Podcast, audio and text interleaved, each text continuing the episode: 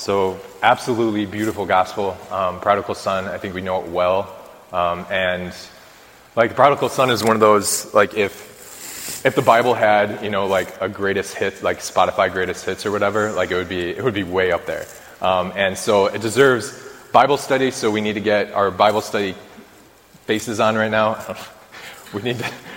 All the focus missionaries are like, yeah, I've been waiting for this day. Finally, Bible study during mass. So. Um, but before we can go there with uh, the prodigal son, we need to go back to the first reading, which Lauren beautifully read. And here is the people of Israel who build a God. They build that golden calf while Moses is up on the mountain. There's something in the Israelites where they were like, yeah, I can't. We don't want God to be really intimately in our lives, so we're going to create a God that we can control, that we can mold. Like, I mean, it's, uh, you know, it's an animal that is tame, that we can like put in a cage, but then when we need the God, when we need, when we need the tame animal, we bring the God back out again. And so we see this in, in Exodus where it is so clear that the Israelites, in a way, fear God wrecking their lives. And how often have we felt that before? Like, that, yeah, if I get too close to the Lord, He's going to wreck my life. I always think of St. Matthew in the Gospel, St. Matthew, who was the tax collector.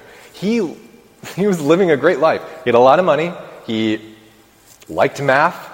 He was, you know, doing a lot of numbers things, and then God comes in and wrecks his life. But doesn't wreck it in a bad way, wrecks it and makes him fully alive. But how often do we see God coming into our life, being too close to us, and somehow our life is going to get wrecked? I was actually talking to a student a couple weeks ago, um, invited them to Core Coffee, which is our coffee shop. If you haven't been there, best coffee on campus. And uh, invited them to come to the coffee shop, and they're like, "Oh, that's the place in the Newman Center, right?" I was like, "Yeah, yeah, yeah." And he or she was just like, "You know what? I, I don't think I can go." It's like, no, just you can go to the coffee shop. You don't have to think about God or anything. Just go to the coffee shop, enjoy coffee. And this person was like, "You know what? I, I, I am fine with my life right now. Like my life is great. I think I'm good." And they walked away.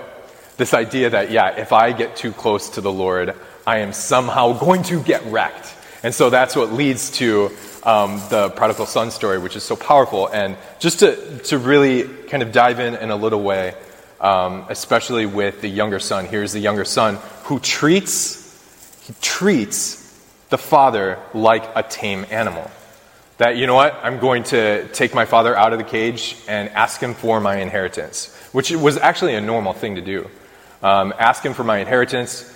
He takes the inheritance, he puts his father back in the cage like a tamed animal, and goes and squanders it all. And then, when he is at his lowest, he takes his father, that tame animal, brings him out of the cage, and needs him again.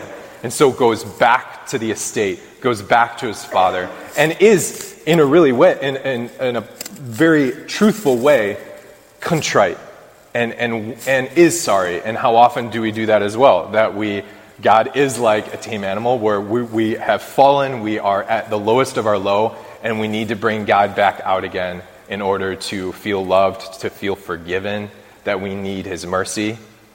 But then afterwards, what do we do? We kind of put him back in the cage. And so here it is where the father sees him, and it's, it's really beautiful. Uh, just it says, and he rose, arose and came to his father. But when he was at a distance, his father saw him and had compassion and ran and embraced him and kissed him.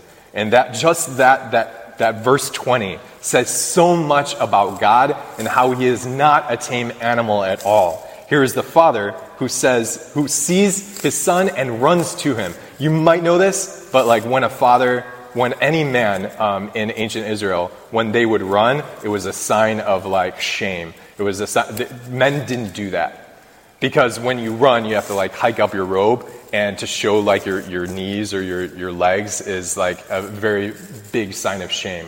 That a masculine man would not do that. Just like I mean, so wearing shorts as a guy, like in in the ancient world, would not have been good.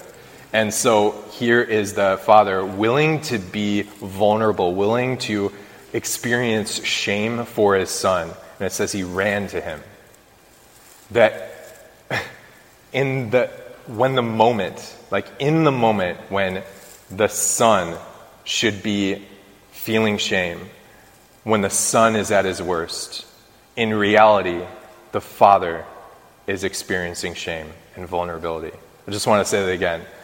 When the son was supposed to feel the shame, when the son was supposed to be vulnerable, the father actually feels the shame and is vulnerable and is weak. Just want to say it one more time and just look at the crucifix. When we were supposed to be vulnerable and be weak and be filled with shame, the Father experiences that vulnerability, that shame, that suffering for us.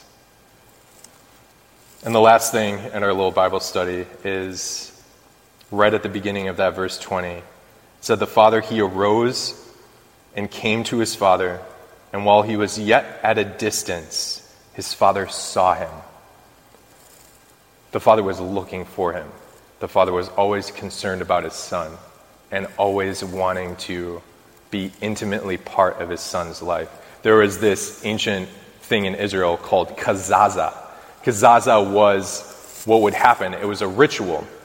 Because it was normal for a son to take inheritance with him from his father, and a lot of the times in ancient Israel, if the son took the inheritance, a lot of times it was squandered because young people are stupid. No offense. But like there is this experience where it, it would happen a lot, and so the son would come back to his family, and the whole family, the whole community would actually see the son coming or see the person who has squandered their inheritance coming. They would gather around them, put a clay pot on the ground, and shatter it and say, This is how you are to us. You have you have shamed us and now like our relationship with you is broken and they cast you off. So that was kazaza. So here is the son coming people probably see him. And what is the father doing? He's already looking out for his son. He runs to him so that he prevents the kazaza from happening. That's how much the father loves him. That our god is not a tame animal that we just put in a cage. He is an interrupting good father. No matter what our relationship with our Father is on this earth, we know that we can look to the Father in heaven, and He is not the great wrecker of plans. He is an interrupting Father who wants to make us fully alive. In my own life, I have experienced this time and time again. When I make my own plans, like I have my own plans, I have everything set, and then God comes in and He wrecks them. And it's a good wrecking because I'm fully alive. If if my plans, if I actually lived out my plans and God didn't wreck them, I would be living like a zombie right now. And I would be not fully alive. And I would be so, like, my life would be lame. But yet, God wrecks our plans in order to make us fully alive. So, my invitation is to just reject any feeling that you have to put God like a tamed animal in a cage and invite him in to be that good interrupting father that he wants to be. Um, and give him permission to wreck your life, to wreck your plans, to make you fully alive.